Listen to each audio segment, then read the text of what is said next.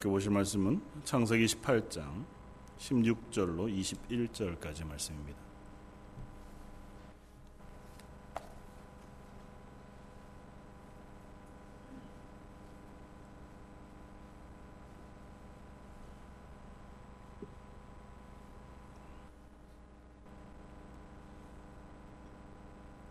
구약 성경 창세기 18장 16절로 21절까지 다차였으면 우리 한 목소리 같이 한번 공독하겠습니다.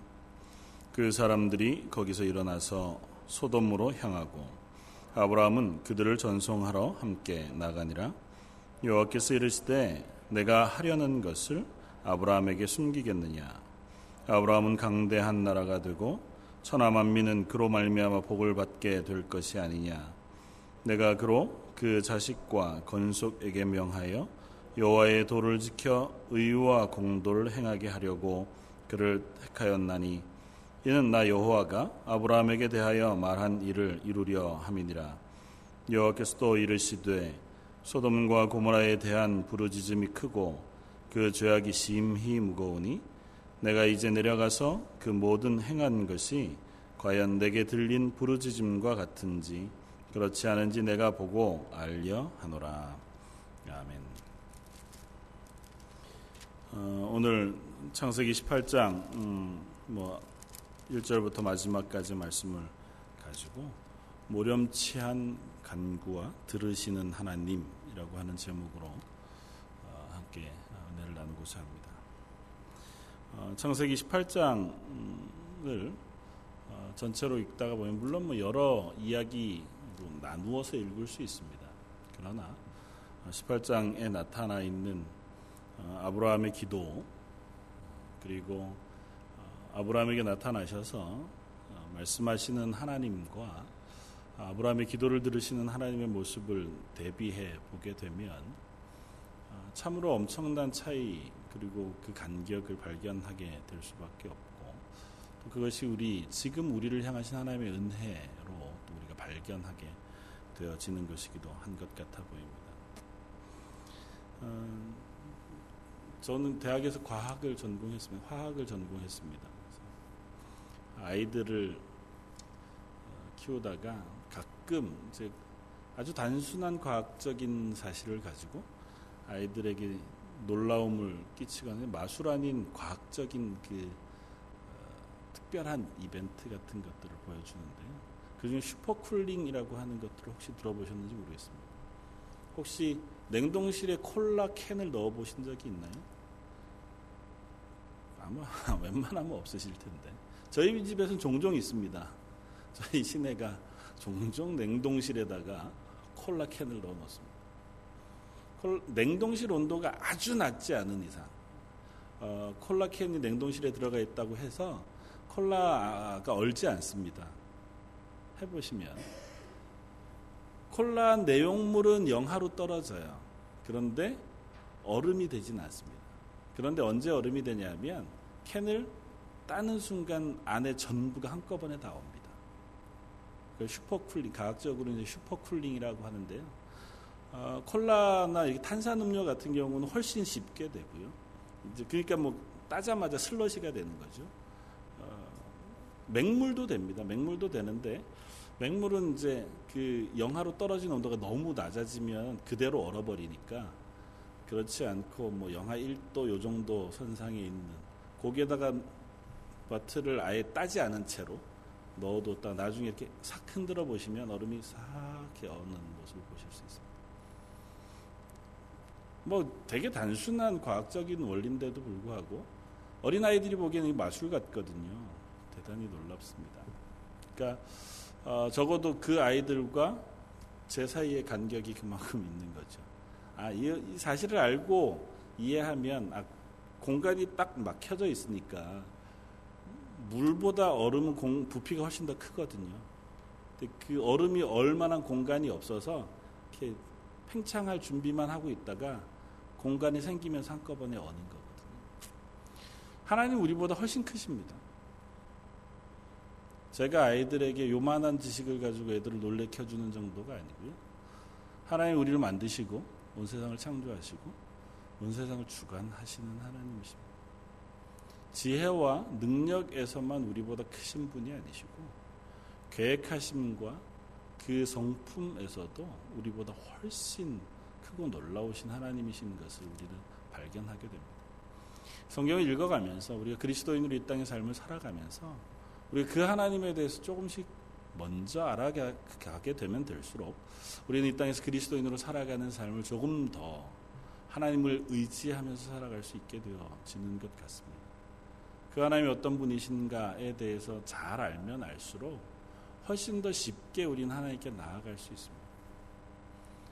오늘 창세기 18장에는 우리가 잘 알고 있는 소돔과 고모라를 향한 하나님의 심판의 선언과 그 이야기를 듣고 아브라함이 하나님 앞에 간구하는 내용이 오늘 저희가 읽었던 21절 이하 22절부터 마지막 33절까지 나옵니다. 근데 18장은 사실은 전체를 하나로 읽는 것이 맞다, 맞, 맞, 맞아 보입니다. 18장 1절은 하나님께서 아브라함을 찾아오십니다. 그리고 18장 33절은 하나님께서 아브라함을 떠나가시고 아브라함도 자기 집으로 돌아갑니다. 그러니까 의도적으로 이 창세기 18장을 기록하고 있는 사람이 이 창세기 18장을 하나님께서 아브라함을 직접 찾아오셔서 그에게 말씀하시고 그의 기도를 들으시고 그리고 돌아가시는 이야기로 쓰고 있다는 거죠. 하나님께서 아브라함을 직접 찾아오셨습니다.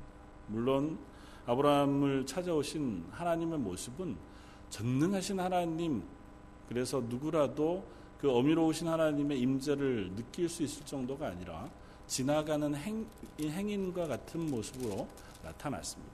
오늘 본문 앞쪽에 창세기 18장 1절을 읽겠습니다. 여호와께서 마물의 상수리 나무의 나무들이 있는 곳에서 아브라함에게 나타나시니라. 날이 뜨거울 때에 그가 장막문에 앉아 있다가 눈을 들어본즉 사람 셋이 맞은편에 서 있는지라.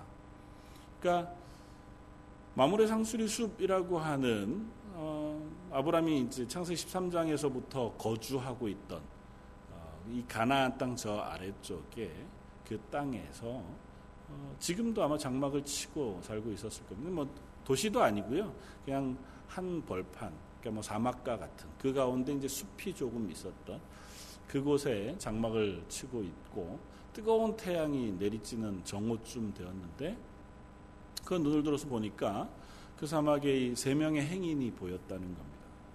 그러니까 맨 처음에 1절은 여호와께서 아브라함을 찾아오셨다고 설명하고 시작하지만 아브라함이 세 행인을 만났을 때는 세 행인이 그 중에 한 분이 하나님이신지 아니신지를 아직은 잘 몰라요. 물론 이야기해 가는 와중에 뒤에 가면 이 아브라함이 이 하나님을 향하여 아도나이 내 주여 이렇게 외치고 그 하나님을 향하여 하나님 여호와로 고백하는 것으로 보아서 아, 그분이 하나님이신 줄을 깨달아 알기는 압니다. 그러나 처음에는 그렇지 않습니다. 그런데 그 세 명을 보자마자 이렇게 합니다. 그들을 보자 곧 장막문에서 달려나가 영접하며 몸을 땅에 굽혀 이르되 내 주여 내가 주께 은혜를 입었사오면 원하간대 종을 떠나 지나가지 마시옵고 물을 조금 가져오게 하사 당신들의 발을 씻으시고 나무 아래서 쉬소서. 아, 참 아브라함은 어, 선한 사람이었습니다. 어, 어쨌든 지나가는 행인에 불과한 사람들이었음에도 불구하고 그들을 대접하는데 지극정성으로 대접합니다. 히브리서는 나중에 부지 중에 지나가는 나그네를 대접하다가 어, 여호와의 천사를 대접한 사람이 있었다고 쓰면서 이 아브라함의 이야기를 씁니다. 그러니까 아브라함은 부지 중에 아직은 잘 알지 못하는 가운데에 지나가는 행인을 향하여 어, 자기의 어, 마음을 다하여 대접합니다. 물론 이것이 어, 고대 근동의 뭐 좋은 풍습이기도 했거니와 하나님께서 이스라엘에게 나중에 거듭거듭 명하신 명령 속에 나타나는 일이기도 합니다. 하나님께서 이스라엘 백성에게 다른 것도 많이 명하셨지만 유독 강조해서 명령하신 것이 있습니다. 나그네를 선 대접하라. 너 중에 있는 나그네를 박대하지 말아라.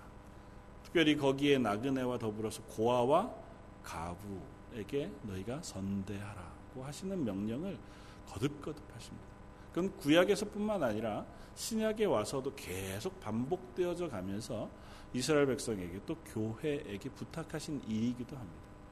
그리고 이번 주 토요일 날뭐 장로님들을 세우고 안수집사님들을 세우고 권사님들을 세우는데 교회가 집사님들을 세우게 되어진 그 첫 유래가 교회 안의 구제를 위하여 전담하여 그 일을 감당할 사람들, 믿음의 사람들을 세우기 위함이었다고 하는 사실 우리는 어, 사도행전을 통해서 압니다. 그러니까 교회가 그 안에 교회 안에 혹은 교회 밖에 연약한 사람들 나그네로 표현되어지는 그러니까 누군가의 도움이 필요하고 누군가의 사랑과 손길이 필요한 연약한 이들을 돕는 일에 하나님께서 적극적인 명령을 해 주셨다는 사실을 우리 성경을 통해서 봅니다. 그리고 그 명령을 받기 이미 이전이었던 아브라함은 자기의 삶 가운데에서 그렇게 나그네 대접하는 일을 기쁨으로 하고 있습니다. 어떻게 보면 좀 지나쳐 보입니다.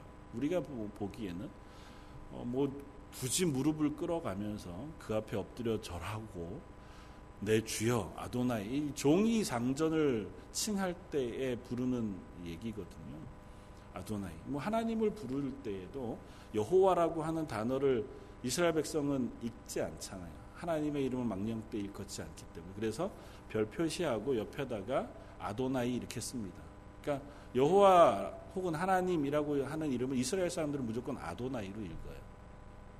우리야 하나님 여호와 한글 성경에 이렇게 번역되어 있지만 이스라엘 사람들은 아직도 별표해 놓고 옆에다가 아도나이 그렇게 읽습니다. 그러니까 어, 주인을 대하여 부를 때의 표현이 아도나이예요. 근데 아브라함은 그렇게 부릅니다. 행인들을 향하여 아도나이 내 주여 오셔서 쉬십시오. 그리고 얼른 들어가서 고운 가루 쓴 세스아를 가져다가 빵을 귀한 빵을 만듭니다. 그냥 일반적으로 먹는 떡이 아니고 좀 더 고급스러운 떡을 만들고 그리고 어, 좋은 어, 송아지를 잡아다가 어, 하인에게 주어서 급히 잡게 합니다. 그리고 우유와 엉긴 우유, 치즈 등을 내어서 어떻게 보면 급하지만 가장 귀한 상 그것들을 차려내. 손님들에게 대접하고 그들에게 먼저 발 씻을 물을 주어서 뭐 이스라엘 그 사막 지역에 다니니까 샌들을 신고 다니는 그들에게 있어서 발을 씻는 것, 손을 씻는 것이 접대의 가장 첫 걸음. 어, 그래서 그들에게 발 씻을 물을 대접하고 그늘에 쉬게 하고 먹을 음식을 대접한 후에 아브라함은 그들이 식사하는 동안 옆에 시중을 들고 섰습니다. 오늘 보면 어, 앞쪽에 보면 어, 8절 아브라함이 엉긴 젖과 우유와 하인이 요리한 송아지를 가져다가 그들 앞에 차려놓고 나무 아래에 모셔 섬에 그들이 먹으니라. 아직까지는 뭐 명확한 어느 시점에 아브라함이 이세 어, 분을 하나님의 천사 혹은 하나님인 줄 어, 알게 되었는지 모르지만 아직까지는 손님을 나그네를 대접하고 있는 것 같아요. 나그네를 대접할 때 빈 마음으로 겉표시로 하지 않고 정성을 다해서 그야말로 아브라함의 삶 속에 그 신앙이 삶으로 어, 이미 자리가 잡혀 있어 저 있음을 보여줍니다. 그러니까 그리스도인은 착해야 돼라고 하는 것으로 그리스도인은 선하게 살아야 한다고 하는 어, 표현을 빌자면 아마 이 모습을 얘기하는 거예요. 우리도 뭐 그러면 지나가다가 어, 지나가는 사람들 다 우리 집에 오시고 그래서 송아지를 매일 잡을 거냐? 뭐 그때와 지금과는 문화적으로 여러 차이들이 있으니까 좀 다르겠죠. 그러나 분명한 것은 적어도 그의 삶 속에 있어서 대접 마땅히 대접해야 할 사람. 그러니까 내가 이 사람을 대접하면 그 사람이 나에게 무엇인가 대접해 줄 가능성이 있는 사람이 아닌 사람. 나그네는 말 그대로 지나가는 사람이에요. 이 사람은 이 한나 땡볕에 어, 지금 물이 필요하고 잠시 쉴 곳이 필요한 사람에 불과합니다. 내가 먹을 것을 대접하고 쉴 곳을 대접하고 보냈다고 해도 그 사람이 다시 나를 찾아와서 나에게 대접한 것을 갚을 가능성이 거의 없는 사람을 얘기해요. 그 정도가 있는 사람이라면 들고 다녔겠죠. 그렇지 않겠습니까? 낙타를 타고 다녔건 뭐 돈을 좀 들고 다녔건 얼마든지 자기가 먹을 것 뭐 그런 것들을 가지고 다녔겠죠. 근데 걸어서 이게 사막 한가운데를 걸어가는 나그네들이었으니까 아마 철저하게 누군가의 도움이 필요했던 사람이었던 것 같아 보입니다. 아브라함은 그들을 향해서 기꺼이 그리고 아주 어, 자발적인 마음으로 기쁜 마음으로 그들을 섬기고 있는 모습을 보여줍니다. 그리고 성경은 그 모습을 귀하게. 아브라함이 부지 중에 나그네를 대접하다가 여호와의 천사를 대접하게 되었다고 씀으로써 그 사람이 아주 연약한 이들 이 세상 가운데 뭐 얼마 전에 제가 뭐 마태복음 어, 설교를 하면서 함께 나눴던 것처럼 이 작은 자 중에 한 어, 사람에게 한 것이 이 소자에게 한 것이 곧 나에게 한 것이라고 말씀하셨던 그 예수님의 말씀처럼 이 아브라함이 나그네를 대접하는 것을 통해서 하나님으로부터 받은 복 그것을 나누어주는 축복의 통로의 역할을 지금 이미 하고 있습니다. 하나님께서 아브라함에게 주신 가장 큰 복이 뭐였냐면 너로 말미암아 모든 민족이 복을 얻게 될 것이다는 것이었습니다. 아브라함은 그 복을 하나님께서 내게 주신 줄 알아서 자기를 통하여 그 복을 흘려내보는 일에 기꺼이 그 일을 기쁨으로 감당하고 있다는 거죠. 저와 여러분들은 분명하게 믿음으로 구원 얻는 아브라함의 자손들입니다. 그러니까 저희도 아브라함처럼 믿음으로 의롭다 여김을 받은 구원받은 하나님의 백성들이고 어, 아무런 조건 없이 하나님께서 우리를 부르셔서 하나님의 자녀로 삼아 주신 사람들이 그리고 우리를 올해 표 말씀처럼 왕 같은 제사장으로 삼으셔서 이 세상 가운데에서 우리를 다리로 삼아 하나님의 구원의 소식을 흘려내 보내고 또 하나님의 사랑을 흘려내 보내고 하나님의 복을 흘려내 보내는 통로로 우리를 어, 삼으셨다. 그래서 우리는 그 역할을 감당할 의무가 있는 사람들. 그리고 통로는 정말 분명한 것은 무엇이냐면 하나님이 주신 것을 누군가에게 나누어 줄수록 하나님이 내게 더 큰 것을 맡겨 주신다는 겁니다. 그러니까 좀 노골적으로 얘기하면 내가 하나님의 받은 복을 가지고 많은 사람들에게 많이 대접하면 할수록 하나님이 내게 더 많이 복을 주셔서 더 부자가 되게 하신다. 이렇게 노골적으로 얘기해도 뭐 조금 틀리지 않을 그것이 하나님의 법칙입니다. 하나님께서 아브라함에게 주셨던 복이 그것이고 아브라함의 아들 이삭과 야곱을 통해서 하나님께서 허락하신 복이 그것이었습니다. 그들이 가는 곳마다 그들 때문에 그들과 함께 있는 사람들이 복을 받았습니다. 야곱 때문에 야곱의 외삼촌 라반의 집이 복을 받았고 요셉 때문에 바로의 집이 복을 받았습니다. 보디발의 집이 복을 받았고 그리고 어, 이, 이집트라고 하는 나라 전체가 복을 누렸습니다. 저와 여러분들 때문에 하나님께서 우리들에게 주신 복이 우리 주변으로 그래서 이 땅 가운데 내 이웃들이 혹은 이 땅에 하나님 알지 못하는 다른 이들까지 복을 누리게 되어지는 은혜가 있기를 주님의 이름으로 축원을 드립니다.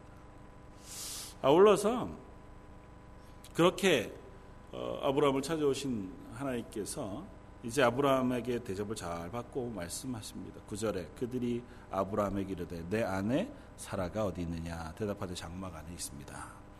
그가 이르시되 내년 이맘때 내가 반드시 내게로 돌아오리라 내 아내 사라에게 아들이 있으리라 하시니 사라가 그 뒤 장막문에서 들었더라. 그리고 나서 사라가 웃습니다. 앞쪽에 17장에도 아브라함이 어, 하나님께서 아들을 얻게 하실 것이다는 얘기를 듣고 웃고서 뭐라고 대답합니까? 그냥 지금 있는 이스마엘이나 잘 지냈으면 좋겠습니다. 아들은 됐습니다. 그 그렇게 웃었단 말이죠. 18장에도 똑같이 아내 사라가 그 이야기를 듣고 웃습니다. 12절 사라가 속으로 웃고 이르되 내가 노쇠하였고 내 주인도 늙었으니 내게 무슨 즐거움이 있으리요. 뭐 당연하죠. 아브라함의 나이 99세. 뭐 사라의 나이도 이제 90이 다 된. 그리고 그 몸에 생리도 다 끊겨서 이미 오래 전에 아, 아이를 낳을 수 없는 상태가 되어진 그두 사람에게 어, 와서 내년 이맘때에 아들이 있을 것이다 말씀하시면 당황스럽죠. 왜 당황스럽지 않겠습니까? 그러나 하나님께서 어, 말씀하십니다. 13절 여호와께서 아브라함에게 이르시되 사라가 왜 웃으며 이르기를? 내가 늙었건을 어떻게 아들을 낳으리요 하느냐? 여호와께 능하지 못한 일이 있겠느냐? 기한이 이를 때 내가 내게로 돌아오리니 사라에게 아들이 있으리라. 이것이 하나님의 방법이십니다. 늘 같은 방법을 사용하시지는 않지만 하나님은 믿음의 사람조차 기대할 수 없는 방법을 통해서라도 역사하시는 하나님이십니다. 하나님 우리의 지혜와 우리의 지식 안에 가두어지지 않습니다. 우리가 이성적으로 혹은 합리적으로 납득할 만한 상황 속에서 대부분은 하나님께서 그 일을 이루어 가시죠. 보통은 이 자연의 법칙을 따라서 일반 은총에 따라서 보통은 비도 오고 가물기도 하고 그 안에 열심히 농사 지은 사람의 밭에 좀 더 농작물이 풍족한 방법으로 하나님께서 복을 주십니다. 그러나 하나님이 특별한 은혜를 베푸실 때에는 심지어 이 믿음의 사람 아브라함과 사라조차도 도무지 기대할 수 없을 만한 이와 같은 헛웃음 어떻게 보면 너무 놀라운 웃음이라고 이제 좋게 볼 수 있죠. 어휴 하나님 그렇게 나 이렇게도 근데 보통 뉘앙스를 보면 헛웃음이죠. 뭐 그런 말씀을 이제 와서 우리한테 뭐 그런 일이 있기 하겠습니까? 하려면 진작 주시지 뭐 이제 와가지고 무슨 그런 일을 그런 마음이라고. 그러니까 어, 나쁘게 얘기하면 하나님이 말씀하시는데 웃으니까 불경하죠. 믿음 없는 겁니다. 그러나 어, 당연한 반응 같아 보입니다. 우리들의 삶의 믿음의 반응은 아마 위와 비슷할 겁니다. 하나님 우리에게 하시는 말씀을 저나 여러분들이나 다 아멘 이렇게 받을 만큼 대단한 믿음의 소유자들이 아닌 것을 우리가 압니다.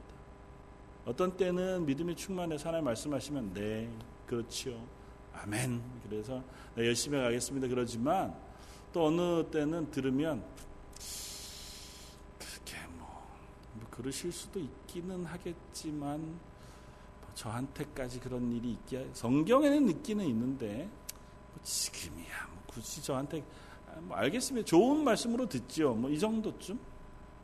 에이 뭐 그런 얘기까지 하세요. 다른 방법들도 많은데 보통은 우리의 반응이 그것일 가능성이 높습니다.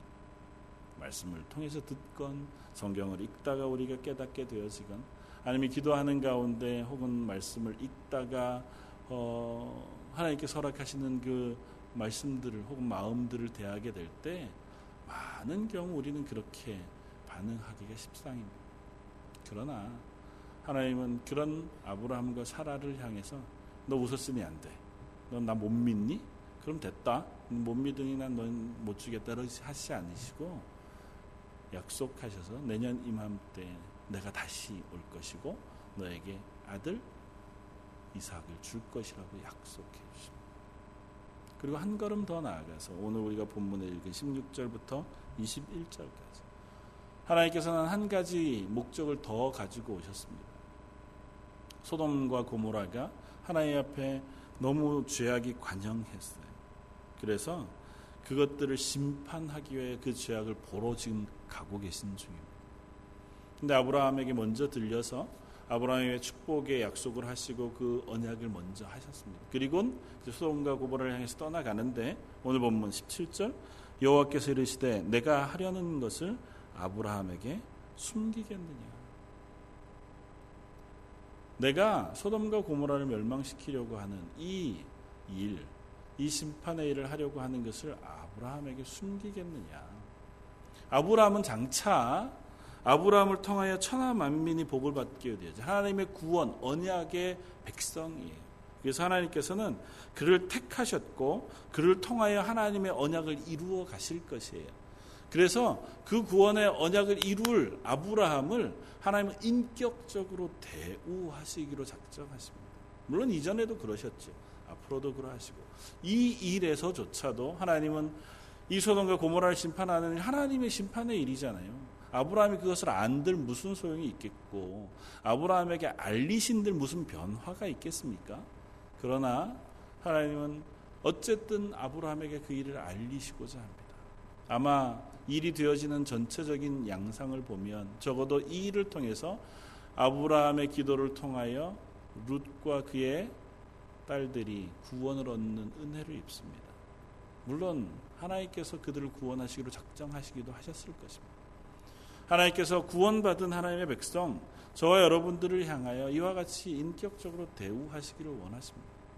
하나님의 일을 우리에게 알리시고 그 일을 통하여 우리로 하여금 이 땅 가운데에서 기도하는 사람으로 세워지기를 하나님 원하십니다. 하나님께서 아브라함에게 말씀하십니다. 내가 이차 저차 하여 소돔과 고모라를 향하여 가노라. 아브라함이 오늘 본문 말씀 뒤에 아브라함이 가까이 나와 이르되 주께서는 의인 의인을 악인과 함께 멸하려 하시나이까. 23절 24절 그 성중에 의인 50명이 있을지라도 주께서 그곳을 멸하시고 그 50 의인을 위하여 용서하지 아니하시리이까. 그래서 기도를 시작합니다. 하나님, 하나님은 공의로우신 하나님이잖아요. 하나님은 극률하신 하나님이시잖아요. 그 성에 의인들이 있다면 의인들을 악인들과 같이 멸망하시는 것이 합당하지 않습니다. 어떻게 보면 참 좋은 기도인데 어, 많은 신학자들은 이 표현, 이 본문을 파렴치한 기도 그렇게 표현했더라고요. 파렴치 표현이 좀 너무 거칠고요. 모렴치한 기도 좀 되지 않을까 싶어요. 하나님이 심판하시는데 공의로우신 하나님께서 온 세상을 창조하신 하나님께서 그 땅을 보시고 심판하러 가시는데 한낱 피조물인 인간이 그 하나님 앞에 뭘 들먹이면서 기도한다고요? 공의를 들먹이면서 기도해요. 하나님, 악인을 선인과 함께 멸망하는 건 공의롭지 않습니다. 그런 그러시면 안 됩니다. 그 땅에 의인 50명이라도 있으면 어떡합니까? 50명 때문에라도 그 땅을 용서해 주시지 않겠습니까? 그래, 용서하마. 하나님, 다섯 명이 좀 부족하면 어떡하지요? 45명이라도 용서해 주시겠습니까? 그래, 45명도 용서해 주 하나님, 참 하나님 앞에 이런 말 할 자격도 없고 제가 티끌과 같고 재와 같습니다. 아브라함이 하나님 앞에 그렇게 고백해요. 스스로를 아파를. 그러니까 티끌 땅의 흙, 흙먼지와 같은 존재에 불과한 제가 하나님께 기도합니다. 혹시 40명에 10명이 부족해서 30명이어도 용서해 주시겠습니까? 한 번만 더 말씀드립니다. 20명이면 어떻게 하시겠습니까? 마지막으로 하나님 한 번만 더 간구합니다. 10명이어도 하나님 용서해 주시겠습니까? 하나님께서 열 명이어도 그러하리라 고 말씀하시고 하나님도 떠나가시고 아브라함도 자기 집으로 왔다는 이야기로 18장 끝이 납니다. 어떻게 보면 참 어, 보렴치하죠. 이런 기도는 저와 여러분들 같으면 잘 못하는 기도 아닐까요? 모르겠습니다. 저는 이게 잘 안 될 것 같아요. 교만한 거죠. 하나님 앞에서도 좀 떳떳하고 싶은 거죠. 그리고 좀 상식적이고 싶고 기왕이면 좀 객관적이고 합리적이고 싶은 거죠. 그래서 하나님 앞에도 좀 객관적으로 합리적으로 요구할 만한 기도는 드리지만 말도 안 되는 기도는 아, 그러면 안 되지. 이런 마음이 사실은 우리들 속에 있잖아요.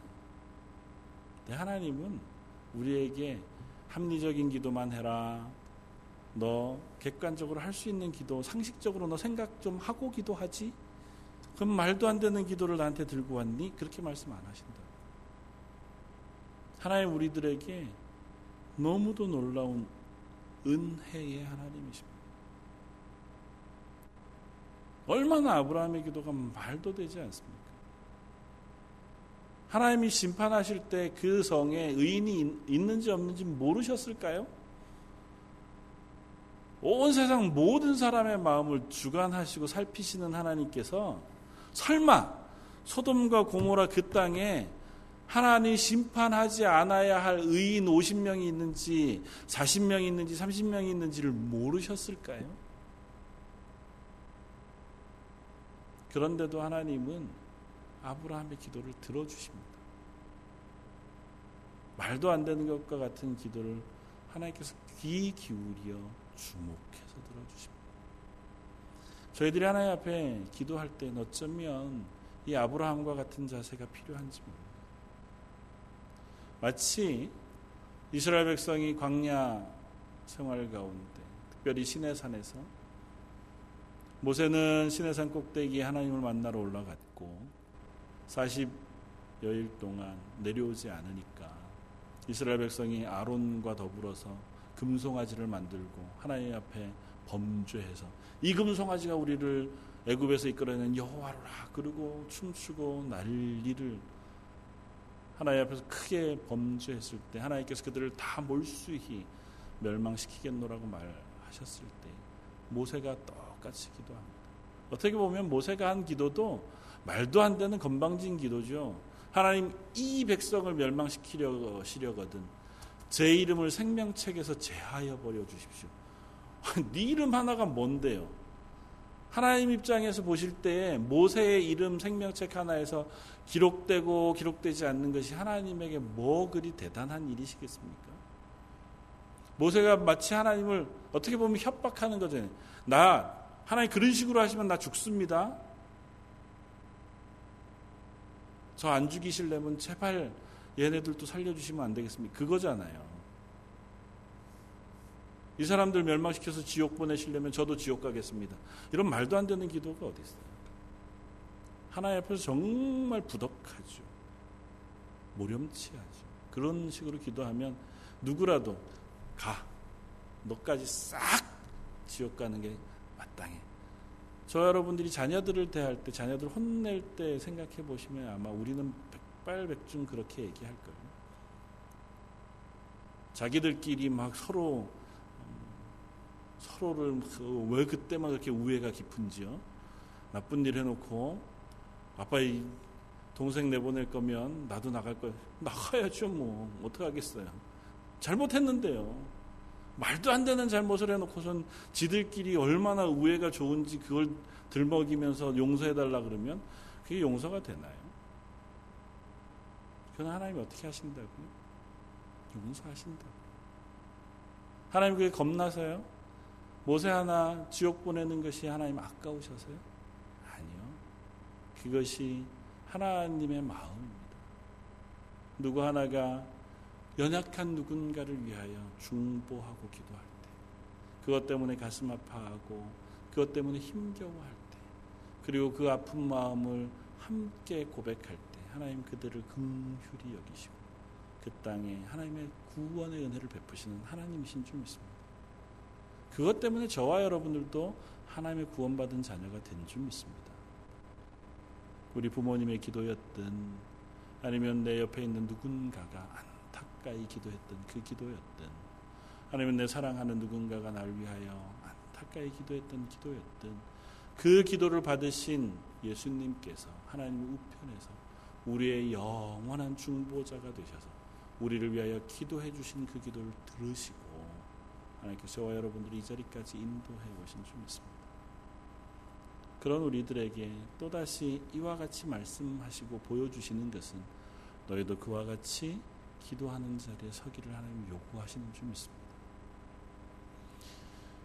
나그네를 대접하는 것, 작은 소자에게 선하게 대하는 것, 그것은 어쩌면 그 영혼을 위하여 아픈 마음으로 그들을 위하여 기도하는 것일 겁니다.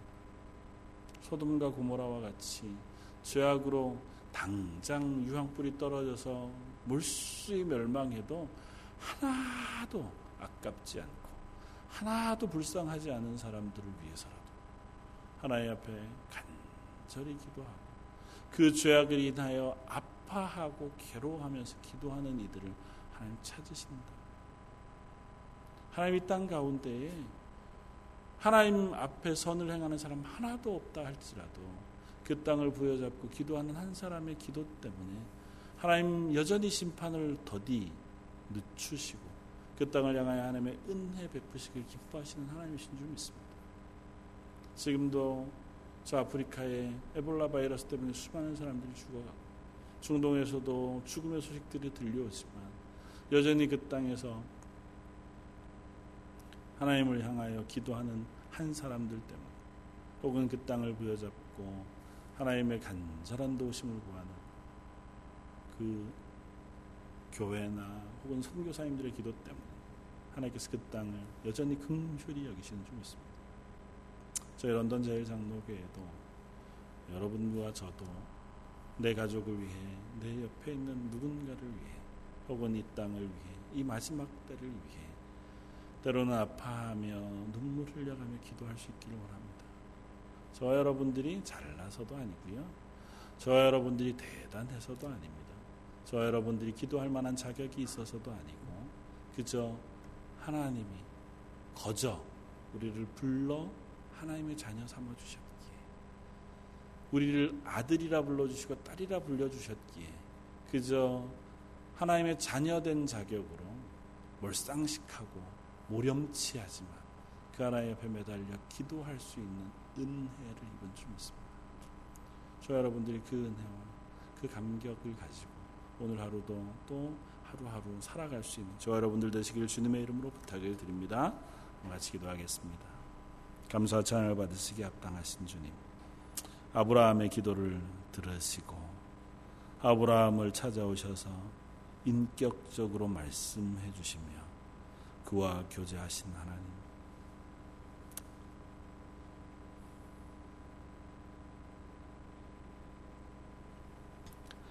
저희들에게도 찾아오시고 저희의 기도도 들어주시니 감사합니다. 때로는 저희의 모습이나 혹은 저희의 주변의 모습을 바라볼 때 참 하나님의 은혜 입기 예, 합당치 않고 때로는 너무도 연약하고 부족하지만 그래도 우리를 아들이라 딸이라 불러주셔서 저의 기도를 들으시고 저에게 긍휼 베푸시기를 기뻐하시는 하나님 저희가 그 긍휼하신 하나님 앞에 소망을 가지고 나아가는 하나님의 교회 되게 하여 주옵소서. 저희들의 마음이 그 하나님을 향하여 한 걸음 한 걸음 나아가는 귀한 은혜를 깨닫게 하여 주옵소서 모든 말씀 예수님 이름으로 기도드립니다.